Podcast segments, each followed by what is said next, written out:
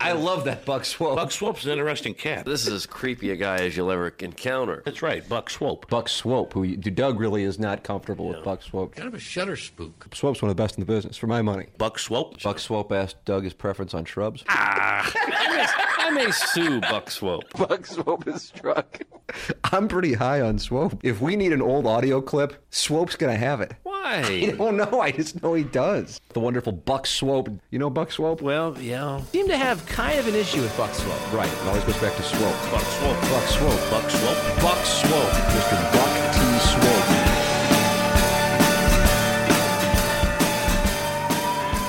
What's up, kids? You are listening to Swope's Picks, Episode 8, Part 2 of our look back at the 2011 Cardinals. Later on, we'll be joined by Jimmy the Cat Hayes. But right now, we're going to flash back to the morning after game 162 in 2011. Oh, get on with it, motherfucker. Get on with it, motherfucker. Oh, get on with it, motherfucker. The Cardinals have come. Trala. Trala. Uh, Charlie, the Cardinals are going to the playoffs. That's what we're going I knew it the whole time, a month ago, ten and a half back. I knew it. I knew this was going to happen. Did you really? Were you saying that, or just no, you knew it? Not at all. I think I wrote a blog saying they're dead about a month ago. Uh, join the club then, if that's the case. Uh, just an amazing, amazing comeback completed. The Cardinals go to the postseason for the ninth time in the Tony La Russa era, the eighth time since 2000.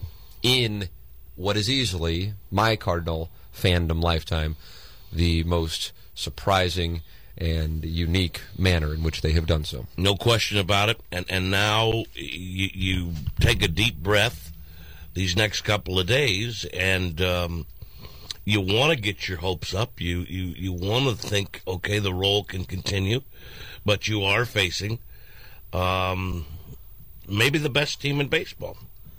Yeah, I think I think no question the best team in baseball, and it's a cliche, but you are playing with house money now. Because Yeah. I think for all fans, or I That's should say for most wrote this fans, morning. for most fans, this is it. This is enough. Nobody expected them to even be in, so anything from here on out is is a bonus. for the purposes of today, I'm going to enjoy what took place last night, what took place over the last month, the unlikelihood of the whole situation, whether it goes back to a month ago, whether it goes back to even more specifically a week ago today was the, the ninth inning from hell with Jason Motte.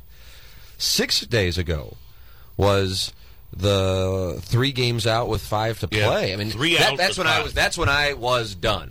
I guess technically I was done back in August because I wasn't even paying attention or complaining about it. They just had fallen off in the relevance department. Um, but when they lost on Friday night to the to the Cubs and the Braves beat the Nationals in Strasburg, I'm like, okay, the plug was really pulled yesterday when they blew the four run lead to the, the Mets. But now it's three games back. It's over, and I was cool with that. And then they come back and do it again on Saturday and do it again on Sunday, but torture you on Monday. And Octavio Dotel's falling around the mound fielding bunts. Uh, but then they can even come back and win on Tuesday, win on Wednesday. The Braves lose their final five games. The Cardinals are indeed coming. Trala, trala. When that game was uh, four nothing in the first inning, I thought, well, that's it. I honestly, I honestly did. I don't know how many times this season I've thought, well, that's it. Um, but I can recall when they tied it, saying to Anna Marie, and I may have tweeted it, I don't know. Uh, I cannot believe this game is tied.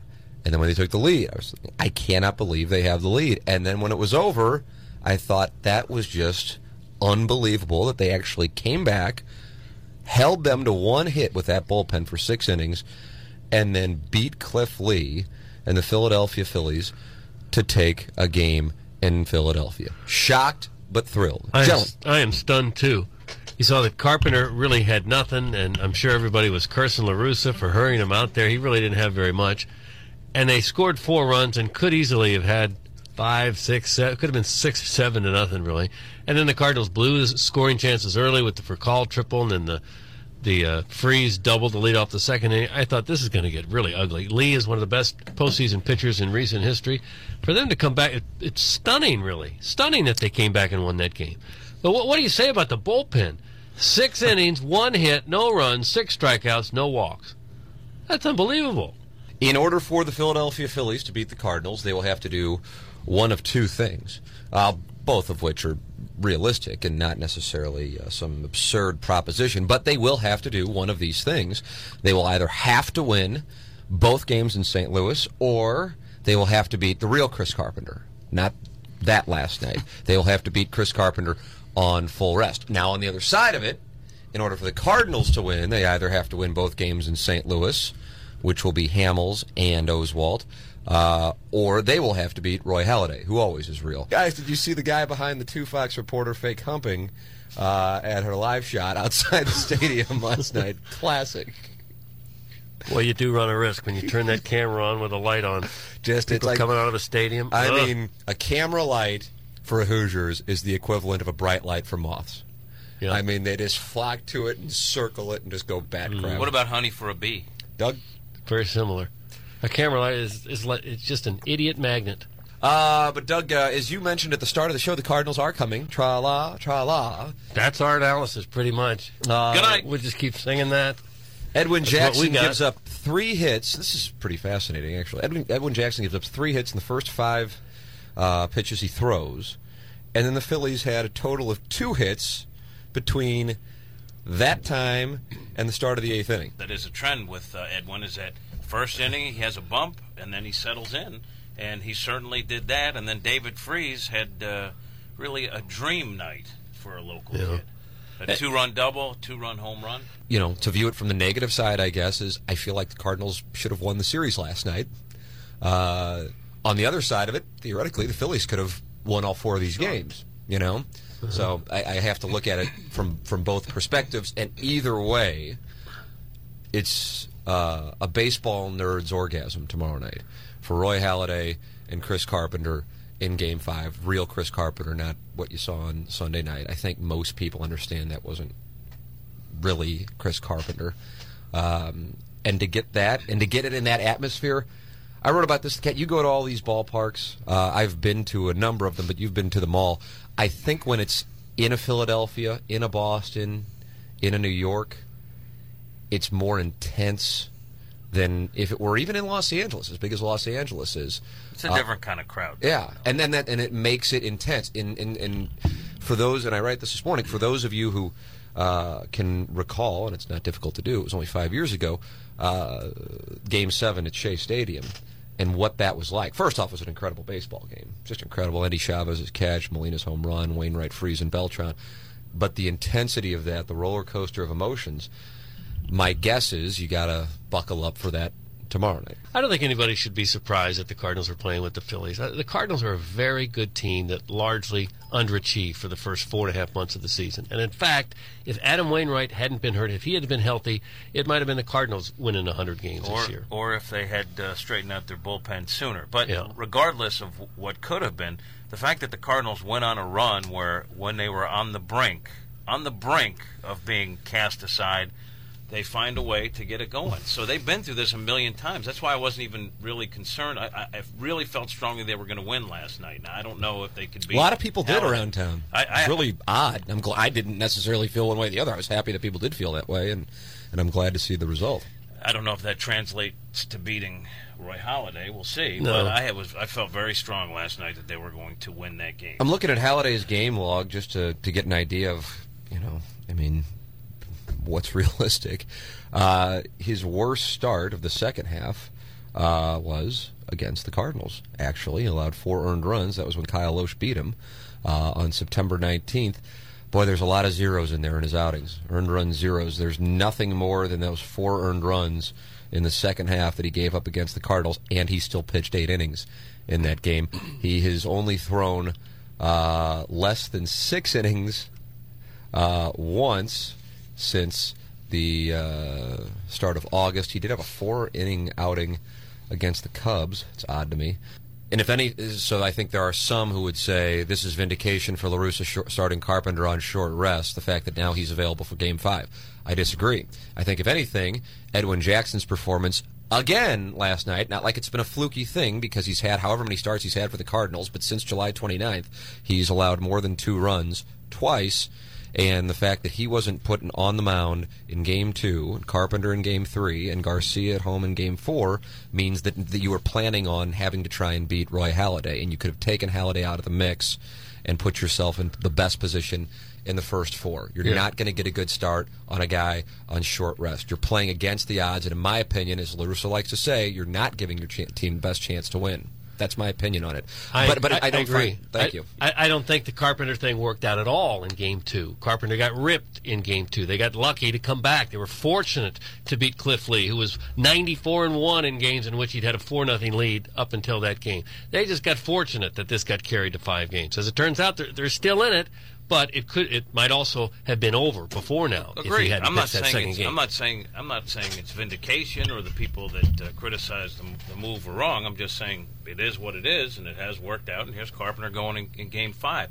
There's only one thing he did last night that drives me crazy. Uh, David Freese, Daniel Descalso, seventh Taking inning. David Freese out of the game. I couldn't What believe are it. you I couldn't believe it. It was the seventh inning. It's not like it's a 10-4 game. And he might well have 5-2 come up again in the ninth. Of if the Phillies come back to tie it. And It's not I like he's a butcher at third That's base. the other thing.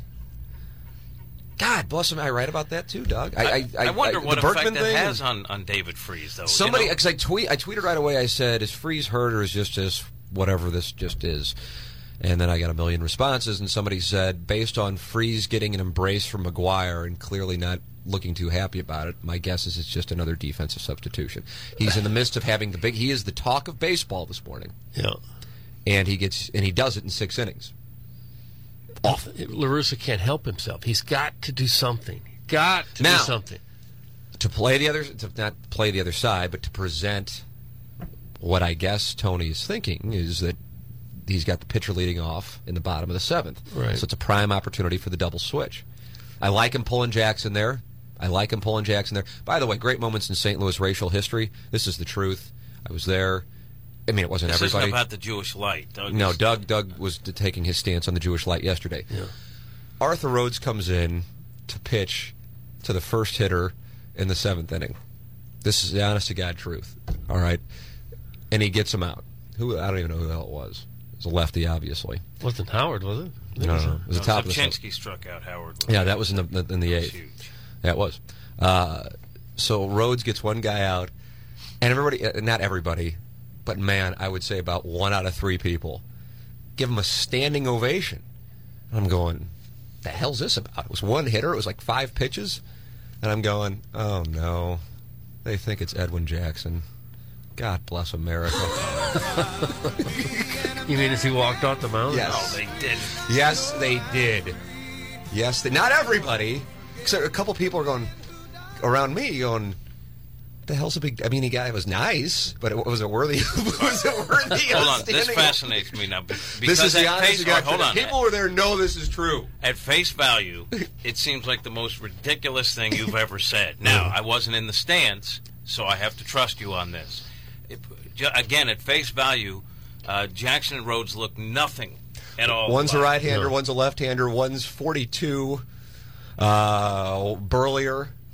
Arthur Rhodes looks like he could be 50. Jackson looks like he could be 15. Uh-huh. Okay, now, uh, now take it from there. How do you know that this is? People are going, "Way to go, Edwin!" I'm looking around and going, I just don't. What, what, it's a. It's a. I mean, think about it. Did Dotel get a standing ovation? You know, I mean, there were a bunch of guys. Did Rzepczynski? getting? He he may have, but that was Ryan Howard, and uh, it was you know a five three game, and things were starting to get a little tight. This was the leadoff guy with nobody out in the seventh inning, and I'm going, wow, I don't get it. But what makes you, aside from the fact that you thought it was the wrong time for a standing O, um, what makes you think they thought it was Jackson? That's what I'm trying to get at. Did because there was a standing ova- there was a standing ovation, not like all over the ballpark, but from a large section around the ballpark. People were standing up and cheering, and People, I think li- they thought people like to see a hold, and you just don't get it. A hold is the most exciting thing in baseball, not the triple. the Cardinals are coming. Tra la, tra la. And uh, the series, Doug, is now 1 1 after the Redbird bats explode all over the chest of Sean No, Martin. Final score 12 to 3. there was an offensive explosion? Yep. that it was. I don't know where it landed. It Somewhere in landed on anybody's Milwaukee, somewhere around that ballpark. Yeah, I, I, it is. I mean, The thing about Pujols is, is that it seems every time there's one of these moments where I don't want to say he's called out because I wouldn't describe it as being called out, but he's doubted. Mm-hmm. And he's doubted. I was thinking that too. We discussed it yesterday on the show Yeah. that he's doubted publicly uh, in a pointed manner, especially in an isolated situation like a postseason game. He immediately responds. It wasn't a surprise that he did that last night, just based on the track record, not the track record of his, of his greatness, but the track record of any time it seems like a, a group of people, whether it be fans, media, question him. It's like clockwork. He responds and rips the baseball. I, I agree. And uh, Don't know how to explain it, just know that it's happened a lot of times. We've been waiting for him to explode just like this. He is the superstar, the biggest in the game, and he really he really hadn't had a night like this in a while. He's had some hits, but it was you know it was kind of quiet hits. But last night he really did what we were, have been hoping he would do for some time. If he can stay hot at all, I don't think they'll have any trouble with the Brewers. Iggy uh, texts uh, in, and this actually has nothing to do with straight to the web or any group sex sessions. Uh, he says, "Don't be surprised if Narveson gets the start over Marcum." Narveson, they were talking about that on the TBS postgame show last night. Narveson uh, has pitched the Cardinals well, former Cardinal, and uh, keeps that ball down.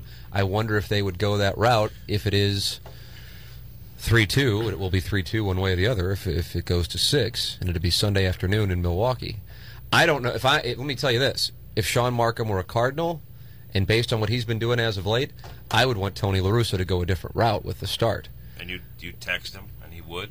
I don't know because if I would have been able to text Tony, Jaime Garcia wouldn't face it Ben Francisco or Ryan Braun. I tell you what, he went out and he got Jackson pretty darn quick, didn't he? Yeah, and I was surprised. I was surprised. I was watching the Fox Sports Midwest postgame show. What do you guys think of, of what he did in the fifth inning with Jackson?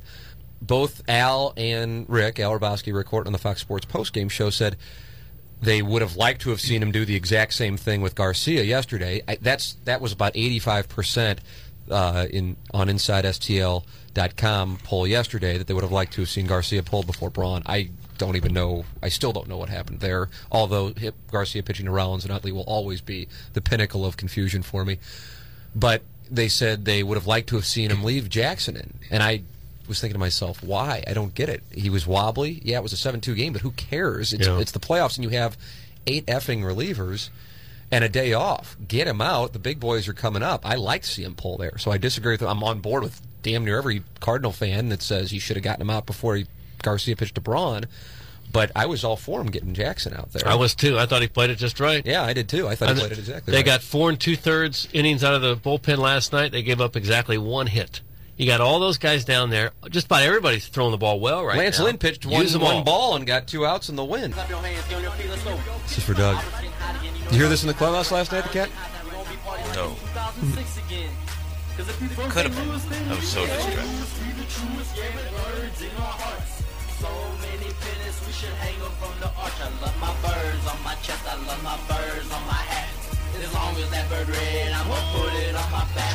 Now, these are uh, Caucasian guys. Actually, this is Caucasian guy. Uh, I had an email from our former intern David Hashtu. Uh, I um, like that guy. Yeah, great, great guy. Great American. So anyway, former intern David, now news director David, mm-hmm. uh, informs me. I guess he knows this guy because it turns out this is one person, and then he took his track and like looped it under it and like was talking to himself, so it makes it sound like it's him with like a posse, but in mm-hmm. reality, it's just one white guy from Granite City. Take a listen.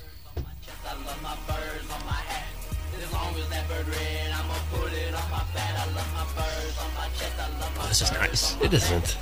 He overdubbed it, I think. Did Tim? Is that what they do? I think it is. Yeah. Stop it. Chambers, you my boy. What the guy played three times all year. How do we find this song, Tim? Uh, I believe news director David. Is that right, Joe? At Projo. Oh, so his buddy did this, and then he. I don't know if they're buddies or not. I think he just discovered and said this would be the type of thing the I ITD thought morning maybe after like people Channel would like. Two was playing, or the four or five. So I- every time Doug comes on, they. Play I that. saw I saw Dave had posted a link to it on Facebook, and I said, "Ah, let me take a look at this," and then I was automatically hooked. Nice. Take a listen. I don't want to listen to this anymore. We actually have to get to the end and hear the Jon Jay shout out. Yeah, there, there's shouts out. Oh, that was awful.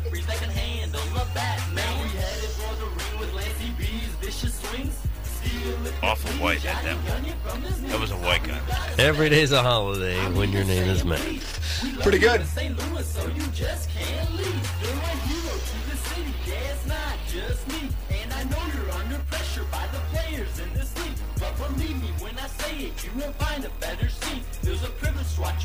So we thank you for the moment. Yeah, St. Louis, we the truest red birds in our hearts. So that posse is just one guy. It's one guy. Good for him. He's creative, Doug. Can we give him that? Did he say they're under pressure from the players in the street?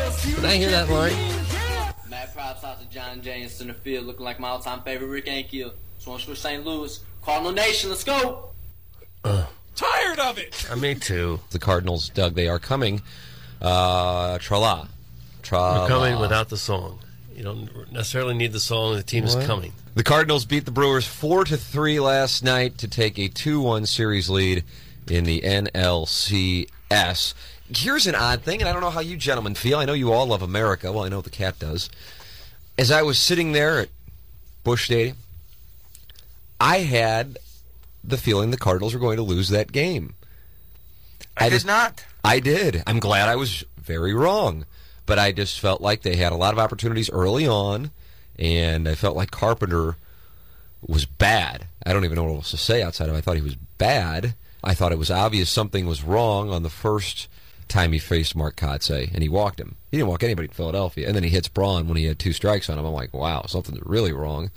And uh, and I figured the Brewers would be able to score more than three runs after they got that third run in the third inning. But fortunately, Carpenter, to his credit, grounded out. The Brewers struggled offensively, and the Cardinal bullpen once again continues its trend here in the 2011 postseason and shuts down Milwaukee, and it leads to a 4-3 victory. A game that, in a way, I feel like the Cardinals stole. But on the other side of it, how can you say you stole one when you were never trailing? Main point is this. If they were to have blown that game and that 4 nothing lead, and the Brewers were able to not only come back and win it and beat Chris Carpenter, even if he wasn't the normal Chris Carpenter, would have been devastating. Instead, the momentum swings the other way, and the Cardinals have the lead, and the Brewers will either have to win with Randy Wolf, who has struggled badly over his last three starts, maybe not as badly as Shaun Marcum, or they'll have to win with Zack Greinke to get this thing back to Milwaukee. As much as Carpenter was struggling, at least he didn't get burned by Braun and Fielder. Those two are combined one for six. And they came up a couple times with men on base. And when you can keep those guys from hurting you, you got a chance. Yeah. I think that I think that's what's happened.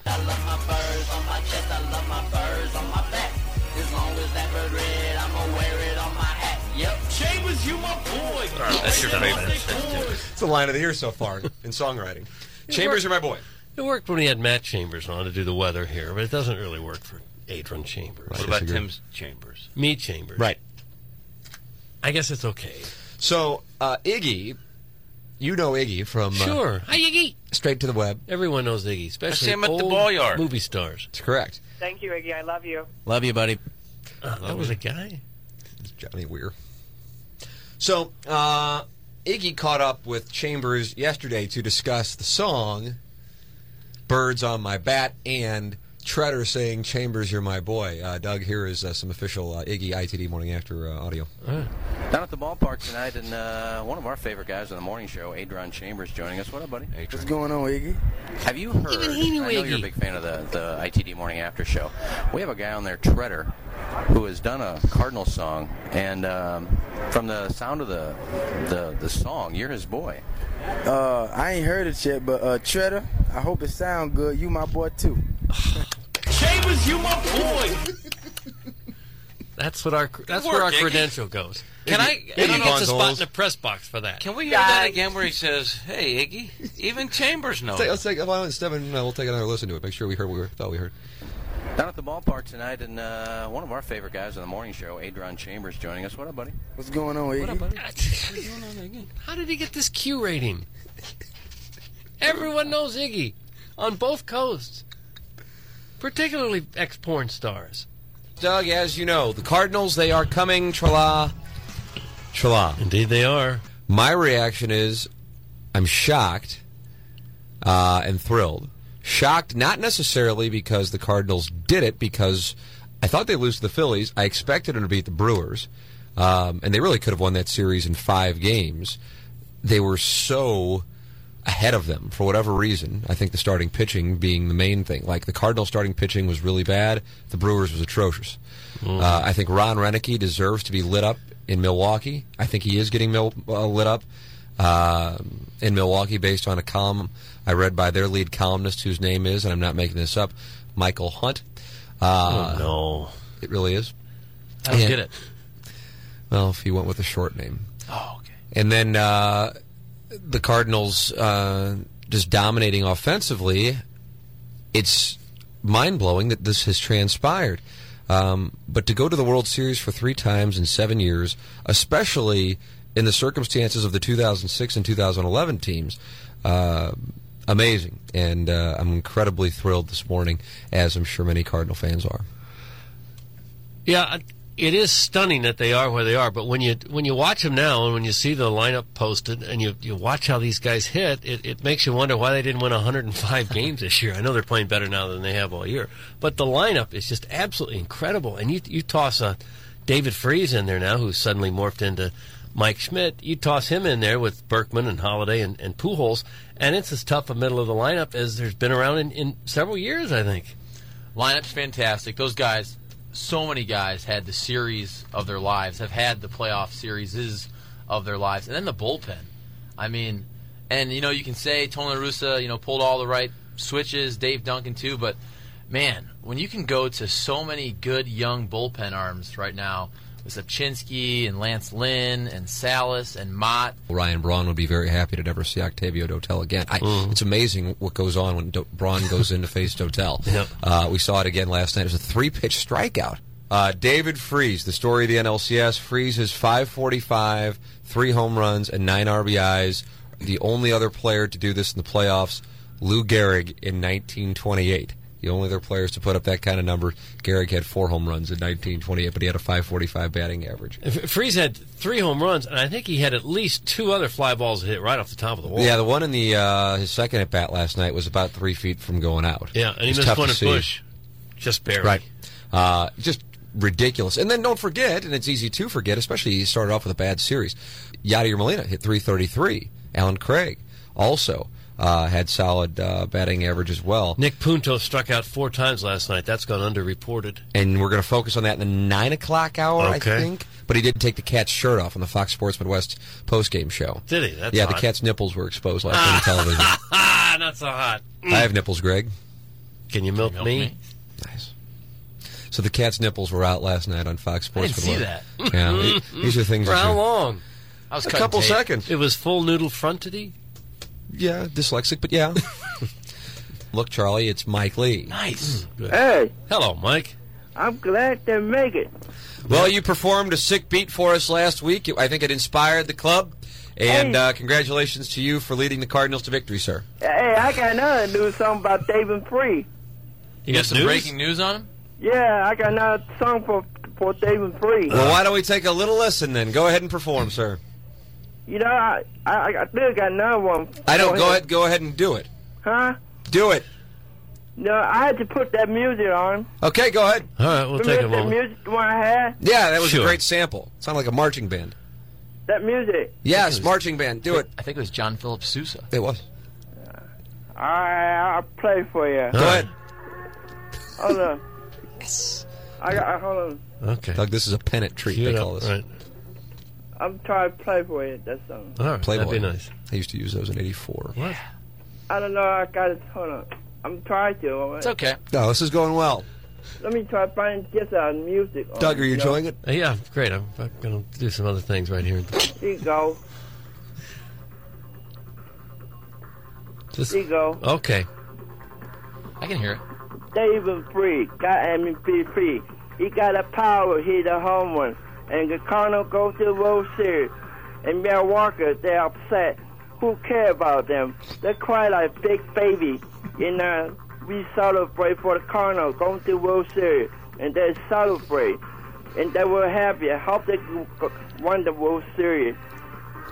You hear that? Nice. Somebody's up all night writing. That was fantastic. Somebody was up all night writing some lyrics. Doug, as you've been saying since uh, mid-May, the Cardinals are coming. Tra-la, tra-la. I haven't really been the one singing that, but they are coming. Apparently, they're going to just go ahead and win this whole thing. That apparently is a script. There's a there's a script to all this. Sure, it is. And My uh, variable on the whole thing, and I am very happy that it was wrong, was uh, Chris Carpenter. And I don't know how you gentlemen felt. First four hitters couldn't find the strike zone, fell behind all four hitters, 2 0. Three of the first six reached, and I'm thinking to myself, I don't want to say it, but he's off. And the other thing I saw, and I wrote this in my column this morning, the cat, you and Cal Eldred talking about it. And I saw it, but I didn't know if I was so paranoid that I was just off my rocker and I didn't want to even bother tweeting it to the great patriots who follow me. But when they were doing the pregame introductions and they cut to the bullpen and they show Carpenter warming up, he appeared to wince when he was throwing a pitch. He's like, yeah, that curveball hurts a little. I'm not throwing it much. And I thought maybe it really hurt him. Maybe they intentionally did that for whatever reason. I have no idea. Or maybe it's a real problem. I didn't hear anybody talk about it the rest of the way until probably around 11 last night when you and Cal Eldred were breaking it down on Fox Sports Midwest, and he made that observation as well. He said it was the curveball, and he said that uh, is the pitch that hurts him, and that's why, as opposed to when he threw 30 curveballs in Game 5 in Philadelphia, where he was dominant, and he was ahead of the first six hitters he faced, and eight of the first nine, whereas last night he was behind uh, the first four hitters he faced. Uh, Carpenter uh, threw seven curveballs. That's it.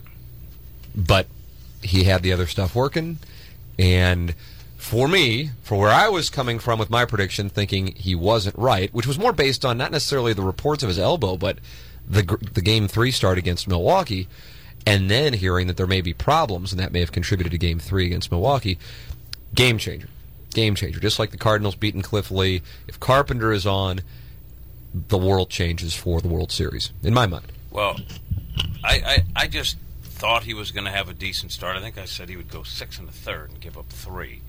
Uh, he was a little bit better than that, and he didn't have the curveball. But like I said, he's been dealing with stuff for a couple of seasons, really, where he's really had to change on the fly what he wants to throw based on how he's feeling. And so he didn't have the curveball, so he didn't show it very much, and he found a way to get it done. My thing was, I, I agree that in the early going, it looked like, uh oh, maybe he doesn't have it. But when he made that sprawling play at first base, Yeah. I thought to myself, all right, that could be a sign that this guy's going to do whatever it takes. But the bullpen came in, and Tony played his matchups, and it worked. Yeah.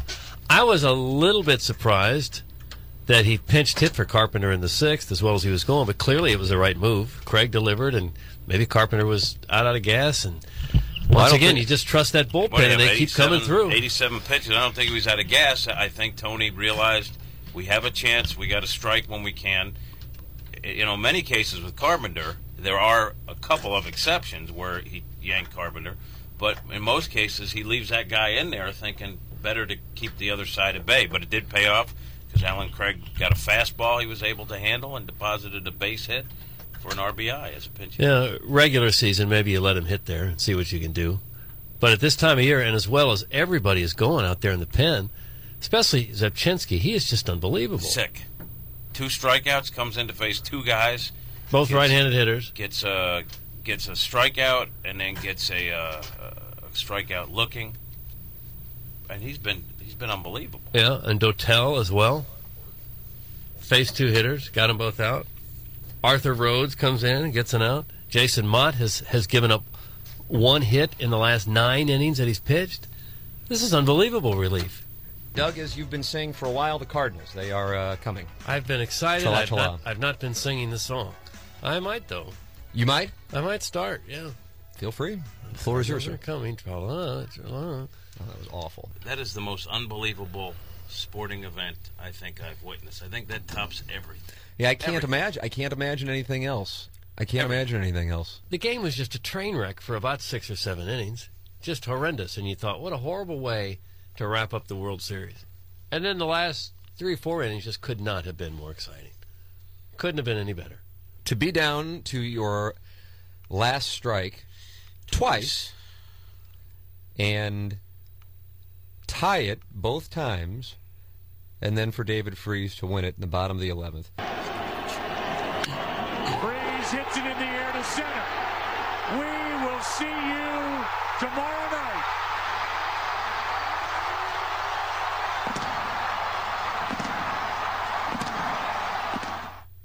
Oh yeah, You That's know, Jack from yes. Minnesota. Uh, 20 years and one day ago, Doug, was when Kirby Puckett hit that home run off the Atlanta Braves in Game 6 at the Metrodome, Mhm. and Jack Buck said, We'll see you tomorrow night. Bill, you're on 590 The Fan.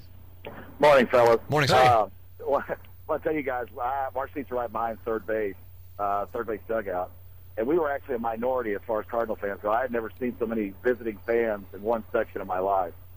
And I will say though, as far as fans go from an opposing team, probably some of the nicest guys you'd ever want to meet. But it was so funny at the end of the game twice. They had their iPhones out recording the last, you know, strike, and I've never seen a more just deflated group of fans in my life. I mean, they were they were beside themselves. They really were. We were, we were. Uh, that's a great point. We're watching from where I'm standing. You know, the And where are you? The media's lining up uh, right behind where there's that entrance onto the field behind home plate, and a lot of the media can't see this line. Anyway, so we moved into the little row behind so we could watch, and I see some some Ranger fans with the with the phones out recording it, and you watch the Ranger players, you know, the Cardinals down to their last strike, guys in the infield just kicking dirt. Please let it end. Please let it end. Mm. The the fans with the with the phones try, recording the moment, ready to record the moment where the Rangers win the World Series, never came. I mean, if you just take a step back, if you were a, if you were a Cardinal fan, and let's say it was some team that you really didn't give a damn about, and then representing the National League, you know, that you didn't have any ill will toward, like the Padres or something like that, doing that. We'd come in and go, "Did you see that World Series game last night? That was mm-hmm. unreal. They were down to their last strike in the ninth inning." And as Berkman said, the cat Freese's ball that Cruz didn't catch, whether you want to say misplayed, uh, and I think there's plenty of people probably in Dallas this morning saying that, uh, it, it, whether misplay on the catch or misplay on the carom off the ball. Um, or both. Yeah, you could make a case for both. Uh, it- Berkman said that's a home run in a lot of ballparks. That wins it. Yeah. Then you have game. Berkman in the tenth inning, and he does it again. I mean, after after the Hamilton home run, you're like, how much more can they give us? You know, tip your cap to the Rangers. It's brutal. Think how long they've been doing this just to get into the postseason. get you know to get by the Phil. It's it was remarkable, and then to see that they still had fight left, and there's a game to play yet. It's unbelievable. And as unlikely as the comeback was, in the big picture, you step back and you go, "Yeah, that that's about right for the way the rest of the season has gone." In the history of Major League Baseball, only one team had come back from an elimination game down two when down to its final out. Do you know which one? Do you, or have you heard this stat yet? Fun facts for no one tell. Uh, You'll remember the game when I tell you it. not the Toronto Blue. No, they were ahead. The 1986 Mets, Oh yeah. and you know the game. Roll the roller up along first, right through Buckner, and here comes Knight, and the Mets win. That one. That's the one. So that had happened one time in the history of Major League Baseball. History of the game. The Cardinals did it twice in back-to-back innings. Yeah. Stunning. He had the call of last night's classic, and he'll have the call of Game 7, friend of the show, Joe Buck. Good morning, Joe. Good morning. He's worn out. He's spent. How you guys doing? Oh, it's We're amazing. all right. It's absolutely amazing. Uh, as you, It, it is. I mean that that was, you know, I haven't seen seen any more sporting events than anybody else. I've been to a few of them. That that was the best game with what was on the line that I've ever seen in my life. and that's saying something as somebody who's called the Super Bowls and the World Series that you've called. At what point did you know that you were going to uh, pay tribute to your father with that line? Um, you know, that's always lurking back there. And we had run a lot of the game six memories from years gone by earlier in the game, and Tim even said it during the broadcast. And so, you know, if it fits, you don't ever try to shoehorn or cram it in there. You know, that was kind of the, the perfect time to do it. And yeah, that was strictly for him and maybe as much for my mom who was watching back at home. Not not to you know make this uh, an emotional you know thing, but when you're calling a game like this that you know is special, and you're locked in on doing the best job you can, how much are you thinking about your dad? I thought about him last night, and it actually dawned on me because I can't tell you how many times I've told people that I think about him during the game, and you know I don't know that I always do, only because I don't have the time. I mean, I think about him the second the game's over because when it was over, I used to pick up the phone immediately and call my dad for a post game chat. And uh, you know, he used to joke, and I've said it a thousand times. But back in '96, when the Yankees won after my first one, and I called him, and I was proud, and he picked up the phone, and I said, "Well, what'd you think?" This is after Game Six, after the end, and uh, he said, "What time's the game come on?" and you know, acting like he hadn't watched any of it, and then he he just said it was great, Buck, and then he handed the phone to my mom, and my mom told me the next day that he was so choked up that he couldn't talk. So, uh, you know, I've thought about that moment a lot, and I actually did think how much he would enjoy being there and being a part of that game last night. And and I guess I thought about it after the Cardinals tied it the first time in the ninth. Hey, uh, I just got the text from. Uh, I knew it was coming, Edmonds. I bet you liked last night. That's his way of saying I think. I'll come on the show. Let him Producer Joe, why don't you uh, see what he's got going on? Thank you, Jim Edmonds, for allowing us to have David Freese. Yeah, boy, that trade looks better every day, doesn't it? And here he is, friend of the show. What's up, everybody? I'm tired. You're one of the few guys who have experienced a similar home run trot. What's that like going around the bases? Um, you know, somebody asked me that last night before it even happened, and I told them, I said, uh, your feet don't feel the ground, you don't hear the crowd, and you wake up six years later and barely can remember what happened other than watching it on TV. But uh, you know what you did when you're sitting in the locker room, and just you try to try to live the moment, but you also, like I said before, you got to worry about tonight now, and uh, none of that really. I mean, I guess in the World Series that's pretty cool, but at the time that you're going through it, none of that really matters if you don't win tonight. Yeah, I remember interviewing you right after that and saying you just became a chapter in Cardinal history with that home run, and you seemed unaware of the uh, the historical context. I would gather seven years later, you probably are, are well aware of it now. Yeah. Oh, did you just You, honk uh, somebody?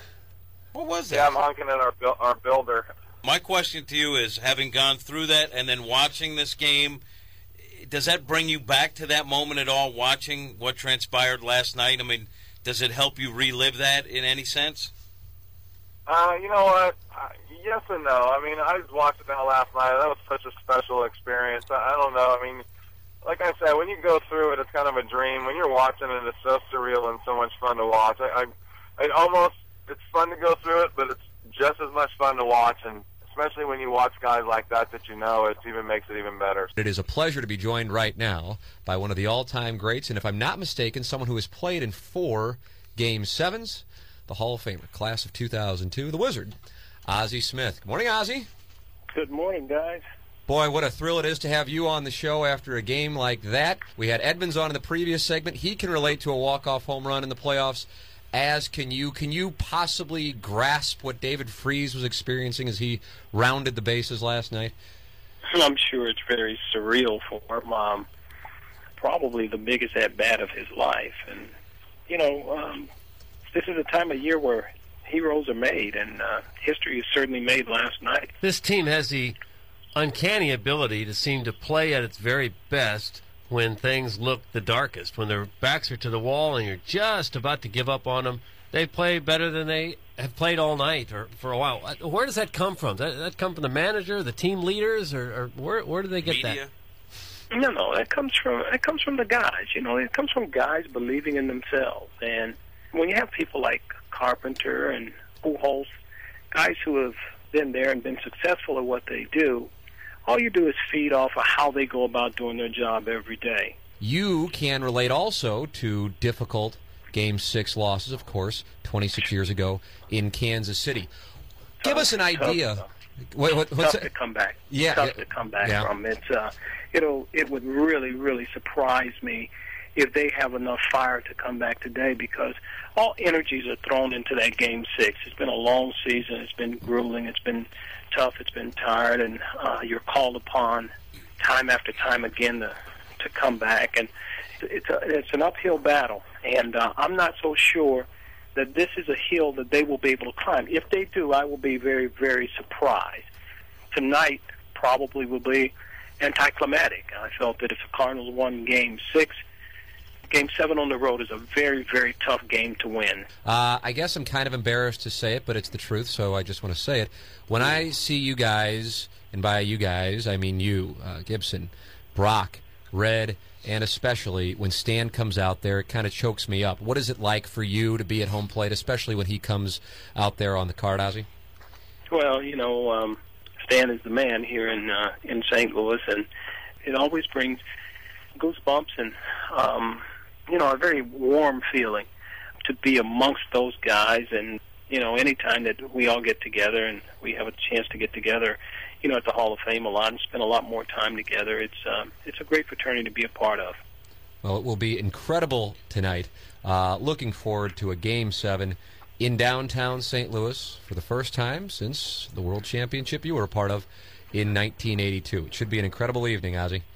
Yes, it should be, and uh, party down. You're listening to Swope's Picks on 590 The Fan, 1057 HD2 FM, and InsideSTL.com. We're pleased now to be joined by the great Jim Hayes. Cat, what's up? Not too much. Uh, I feel honored to uh, to be on your program. So we're talking 2011 October. Going into that series with the Phillies, they were underdogs, but the team feel like I guess they had nothing to lose, or where were they at at the time? As I recall, and I, you know, and it's one of the the guys on the the team that uh, I don't think, you know, aside from what he did on the field, they would have gotten there without his presence. But I, I just remember um, throughout the season, even when they were ten and a half back or or whatever, that Lance Berkman was had a had a calm confidence about him, even though you know at that point it seemed they were dead in the water.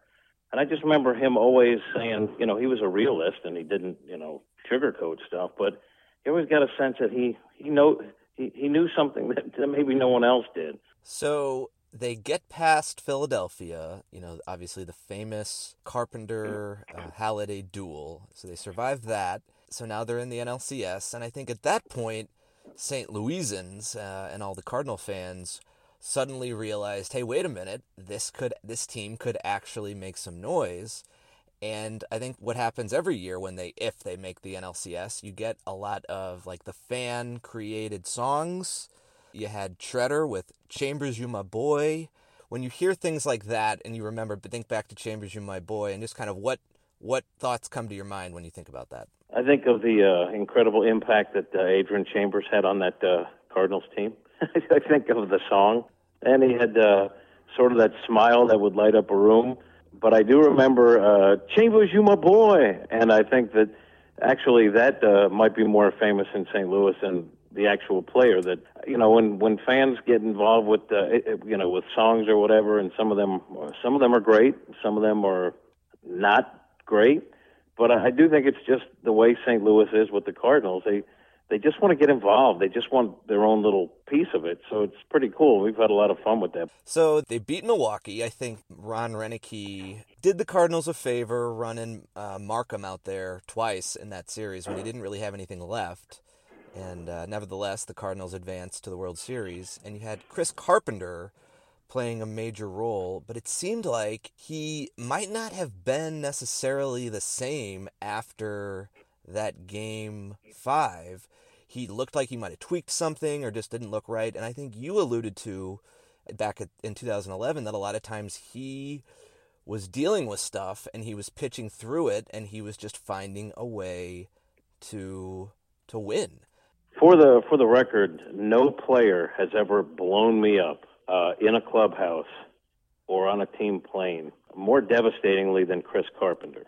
Uh, I mean, he blew me up one time in Kansas City to the point where I think the media that was there ran. The teammates were all crawling into their lockers, uh, and as I found out later, he was, at that point uh, he was trying to come back, and he had a side session that he couldn't finish, and he was just in a bad mood, and locked in on the first guy he saw, and I was probably joking around in there. And you know, there's been a couple other incidents like that. Through that all, I I always had a lot of respect for him, and we've since you know he would apologize after and you know and just explain what was going on. I I have never met a guy uh, more intense, uh, more focused, and more able to pitch through a lot of different things. I mean, he is as tough a guy as you'll ever see, even if he wasn't a hundred percent. And then sometimes we're talking, you know, seventy percent. Uh, just that that firingness, just that that that eagerness to you know to be his best. That's what pushed him through outside of being a you know a talented pitcher. But that's what I think about when I think about Chris Carpenter. So, game six, obviously, you think about 2011, you think about game six. You were there, you were surrounded by, I guess, a lot of other media types. What do you remember from that night? Here's a, one of the interesting things about uh, the, the postseason and being uh, part of the media that gets to go on the field. Many times, you can't see the game at all. Uh, I'm, as I recall, I'm following on my phone as best I can, and when it became clear that th- this might be a game. You know, like um, I I uh, decided that I would leave the little media line and go uh, behind the seats in that first level, in the, where the green seats are, so I could watch. I wanted to enjoy it, you know, so I wanted to see the fan reaction. So I had a pretty good seat. I, I wasn't being, I wasn't able to sit, but standing and taking that all in, I was lucky that I made the decision to uh, to go ahead and and and just watch it as a fan because it was remarkable, remarkable. Being at that game, I was there with my dad. It was the second time, I guess that wasn't the clincher, but we had already I had already seen a World Series clincher with my dad of as an adult, you know, which is I just think you grow up a baseball fan, the dream is, oh, I can see my team clinch the World Series with my dad at it, you know, when we're both, you know, adults and, and both still kind of with it. And I know you mentioned that you, I believe, saw the Yankees clinch in 96 with your dad. Is that right? That's uh, yeah. That's uh, I think Charlie Hayes caught the last out, if I'm if I'm not mistaken. so, on third and, base. and I remember the greatest thing about that was because we grew up Yankee fans in, in our house, and and I was able to secure uh, World Series tickets not only for my dad but for my brother.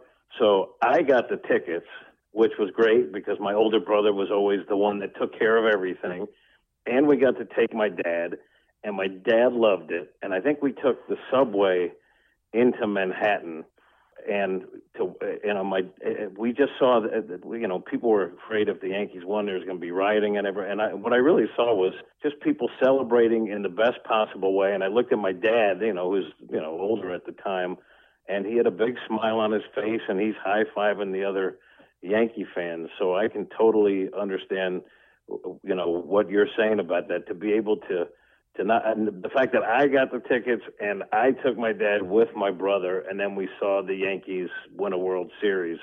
Absolutely nothing like it. Absolutely nothing like it. And to kind of circle back to game six, you had Joe Buck, you know, paying homage to Yeah. his father with the home run call. And then Joe Buck was actually on the morning after the following day and talking about Jack and how it was that game, just coincidentally, uh, it was that game the first year that Joe Buck called it in 96. Jack pre- basically pretends that he didn't watch it. He said, Oh, what time does the game start?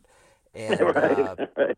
Because you brought up Jack Buck as a transplant to St. Louis, and uh, I've come to embrace all the great things there are about St. Louis, and certainly one of them is tradition and, and the great people that have been part of the community, including Jack Buck.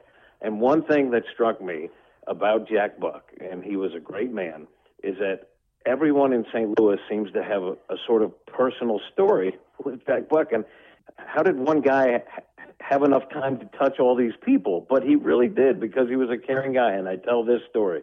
So I get to St. Louis, and I remember Jack Buck because my father had worked, I guess, at CBS and had worked with Jack Buck doing something, so they knew each other. And as a little kid, we came to see a Mets game, visiting some on the way to visit some relatives, and we saw the Mets play the Cardinals in St. Louis. And my dad, I don't know how he set it up, but he was able to see Jack Buck, and Jack Buck waved us up to the booth, and he gave us some card and stuff. Anyway, so I, you know, full circle. Uh, I'm, I'm in St. Louis now as a reporter working with the Cardinals, and I introduced myself to Jack Buck, and you know he was he, he couldn't have been nicer and friendlier and interested in my story, and uh, and I told him you know about my dad, and he remembered, and then he said, "Got a cell? Excuse me, I've got a cell phone. Let's go." so right there, you know, this guy on a game day left my dad a message. That's Pretty remarkable. That's Yeah. unbelievable. Got a cell. But I didn't know what he meant. He, and so he said, he took the phone and he said, Richard, it's Jack Buck. Uh, it's a wonderful thing about your son, or whatever he said. And I thought to myself, what a what a nice guy. And as I spend more time here, and I realized, yep, there's a lot of people have a story like that about Jack Buck. He really was the best.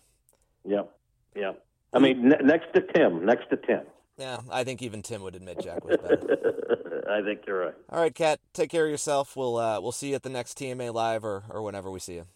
All right, thanks for the time and thanks for having me on. You're listening to Swopes Picks on 590 The Fan, 1057 HD2 FM, and InsideSTL.com. Swope here, reminding you that all episodes of Swope's Picks are available for download at InsideSTL.com. You can also find Swope's Picks on iTunes in the comedy section under S for Swope. He, he's got a job somewhere, doesn't he? He has a family. So does he have a job? I believe so. To answer Doug's question, I'm an IT consultant who has spent the last 12 years solving problems and providing solutions for people who needed help.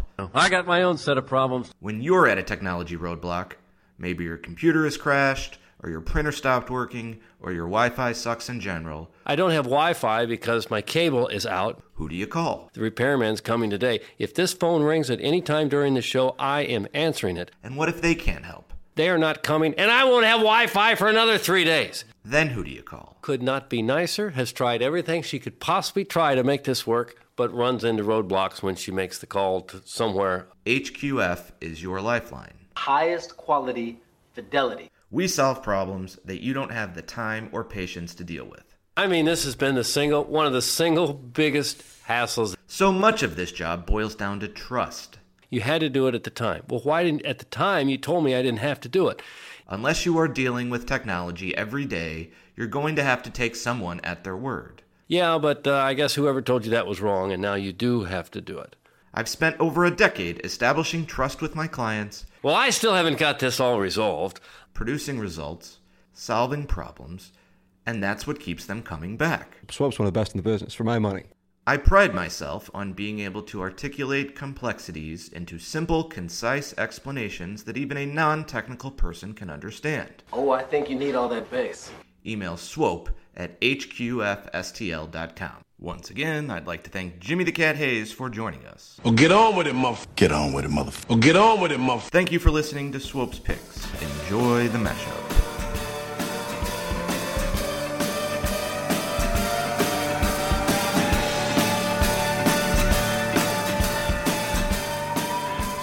Dabble, dabble, dabble. Who goes to the kids' soccer game looking to get lucky? So I kind of keep it um, kind of low key. I like peacocking around. I can't help it. And guys wanted to be with him. Hey, baby, is there a mirror in your pants? Because I could sure see myself in them. Yeah, I would imagine ass play is probably higher risk.